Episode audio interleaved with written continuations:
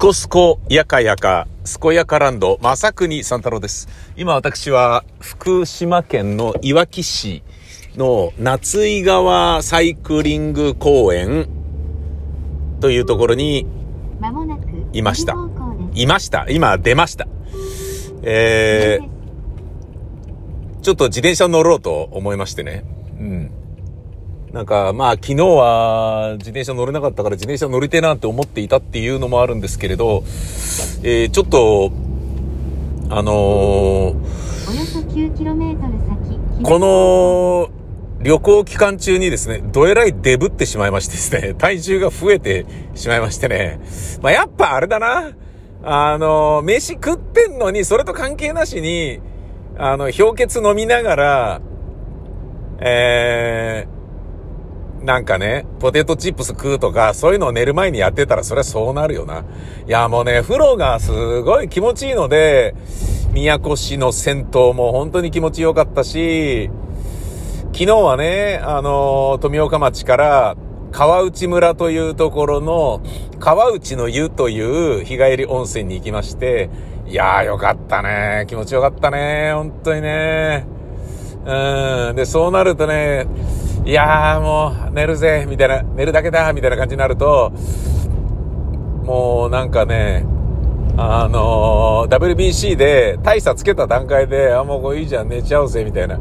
酔っ払って寝るっつうのがこんなに気持ちいいのかっていうね、えー、ことですよね。ことですよねっていうか、まあ、とはいえ、お酒そのものはあんまり僕はね、好きではないので、あんまいい印象がないんですよね。いい印象っていうのはなんか、酒に逃げるとかね、酒に溺れるとか、なんか、なんだろうな。まあ、体に良くないのもあるし、精神的に弱い人間が好むもののような印象もちょっとあるんですよね。まあ一番はやっぱり自分の父親がね、のんべえだったから、それによって、ものすごいあの、母親にね、迷惑をかけていたことを知っているからなんですよね。知ってるっていうかもうずっと脇で見てましたから、俺だけ、俺はもう絶対酒飲まない。酒飲まないっていうかもうなんか酔っ払ってね、こんな同じことばっか繰り返して言ってるような、こんな人間には絶対なりたくねえなみたいなことをすごい思ったんですよね。うん。まあ、なのに、まあ、旅の空ぐらい飲んじゃっていいんじゃないみたいな。なんかあのー旅の空ってちょっとハメ外したくなりますでしょ？だけど、もう僕の場合は、まあコロナもあるし、もともとあんま好きじゃないっていうのもあるから、あの、エッチなところとか、お姉さんのいるところとかには行かないんですよね。うん。キャバクラ行ってね、あの、キャバ嬢とね、ちょっとおしゃべりして、ああ、楽しかったって思えないんで、うん。なんかもう、うん、なんだろうな、人と話す限りはそれでストレスなんで、あの、ラジオじゃなかろうともね、うん。やっぱね、反応、ね、相手を見て反応するでしょ？いや、もちろん、キャバクラなんだから自分のね、喋りたいことを一方的に喋るようなわがまま親父でいいとは思うんだよ。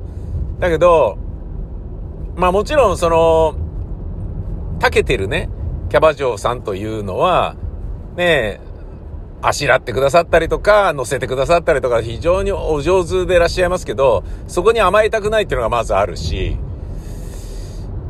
そして、で甘、甘えなければ、相手がどう思ってるのかとかっていうことがすごい気になっちゃうから、なんか今、うん、なんか今、こう、あんま面白いと思ってないな、この人とかね。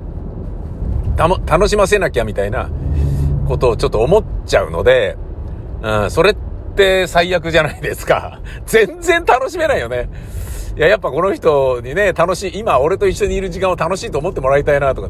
ただでさえおっさんなんだから全然面白くないだろうから、せめて、ああ、楽しかったぐらいに、あの、クソつまんなかったわよねって思われないレベルぐらいまでにはなんとか行きたいなとかっていうようなことを思うと努力しちゃったりするから、何の意味もない、楽しくないんだよね。金払って何やってんだみたいな話になっちゃうから、ね、もう行かないっていうね。あと、デリヘル呼ぶとかいう人もいるけど、もう、今ね、どうなんすか？今、デリヘル呼ぶ人は呼ぶんすかね？こういうご時世でも、こういうご時世っていうのは不景気であろうと思ってことですよ。うん、僕は、まあ、あのそんなことはもうどうでもいいっていうね。えー、その、自分にね、異性としての興味をね、まるで持ってくれていない人に、えー、一物を触られるのはちょっとあんまり嬉しくないんで、そこで興奮もできないし、っていうね、ことですね。あ、いわきのにもなんか松原ができつつある。おー、松が植えられてる。うん、そうなんだよね。もういわき市とか来ると、ねもうあの、なんだろうな、南海キャンディーズの山里さんとあの美人女優の結婚によって、なんか、まあ、要は常磐ハワイアンセンターのね、えー、しずちゃんを経由して、実った恋愛が、やったじゃん、山里さん、みたいなことになってるから、あのー、被災地としてはもう立ち直ったんでしょみたいなイメージがなんとなくね、あったけど、そんなわけはないんだよね。うわー、すげえ、弁天川水門のあたりも、松原だ。松がいっぱい植えられてる。陸前高田と同じだ。すげえ、どんどんでかくなってる。ああ、そういうこと、これもう膨張林ってことだね。すんばらすいいね。うん、ここだってがっつり被災地だもんな。まあ、そりゃそうだよ。全然、そんなね、まあ、あの、栄えてる街だっていうだけで、距離的には全然離れてないからね。1時間も離れてないからね、車で。あの、富岡町とかね、あの辺から。うん。いや、そりゃそうだよな。で、いわき市へ入っても、あの、あ、まあ、ここにもあるわ。工場、すごい廃墟と化した。うわぁこういう、なんだろうな、手つかずの、えー、被災した家屋が、こうあると、やっぱり、キュンとくるものがあるなうん、あ、売り地。売り地っていう看板は、このね、東北ツアーの間で何十回と見ましたね。おお松林の傍聴林、これ入ってけんのかな？え、入ってこうかな。え、なにこれなにこれなにこれ？おお防災緑地、あ、じゃ防聴林じゃなかった。防災緑地。え、同じ？同じこと？えー、あ、同じことかな。うん、まあまあ、防災、災害を防ぐだから、津波の災害も防ぐってことだから、まあ、これ大きなのが来ちゃったら、えー、僕今、南に向かってるから左が海なんだけど、その左側の海の端に堤防というか、あの、まあ、あるけど、壁がね、小さい壁があるけど、それを乗り越えてきたとしても、この防潮林があることで、守られるだろうということで作られてるのか。うわー、すげえ！延々と広がる、これ！高田よりすごい！なにこれ！えすっげえ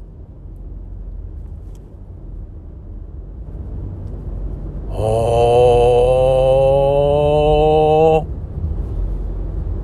広がる松原。これは見ちゃうわ。いわき震災伝承未来館が200メートルのところにあるらしい。いわき伝承未来館はまだ今度だな、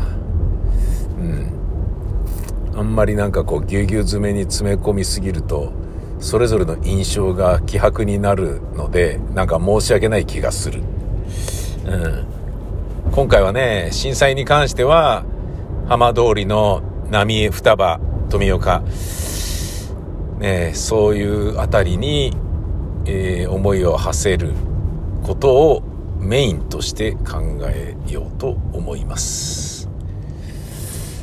休憩所。やっぱいわき市来ると まあもちろんね突然ねうわ廃墟だみたいなのに出くわすってことはあるけど道は整備されてるしなんかいろんなねレジャー施設があって海水浴場もあってあなるほどね。浜通りの75%がいわき市にっていう理由がちょっと分かり分かりますね。自転車乗って、あのー、ちょっとガシャガシャこいでね、まあ、結果的に僕は15、6キロ走っただけだったけど、楽しかったですね。うん。自転車ってランニングと違って、あの、汗かく頃には風切ってるから、汗かく頃にはというか、汗をじんわりかいても風がそれを、ね、あの、なんだろうな、えー、じんわりとかく前に、えー、なんか乾かしてくれるっていうのが、まあ要は、ランニングしてる時ほど汗がどんどん溜まってくよみたいな、ボタボタみたいな感じにはなっていかないんですよね。まあまあ、あんま汗かいてないっていうのもあるけどさ。うん。だってあの、クロスバイクとかね、本当に楽だから、ちょっと漕いで、ツーっていうだけでずーっと進んでますからね。まあもちろんパンパンに入れればですよ。空気圧は僕は前後輪とも、あ前後輪とも110入れてますね。えー、だから硬いですよ。カッチンカッチンですよ。だから細くなってるから砂利道とか行ったら全然進まなくなっちゃうんだけど、その代わりアスファルトの上とかだったらもう本当にずーっと進んでられる。そういう心地よさがある。うえまだ続いてるよ。この、平豊間平豊間っていうのかな？なんだ？平、え、豊間。豊間海水浴場のあたりまで。うわー、すごい。これは、先々ちょっとまた来よう、ここ、いわきは。うん。いやー、これ下道で、だもう、あのー、東京電力のね、第一原発、第二原発の、えー、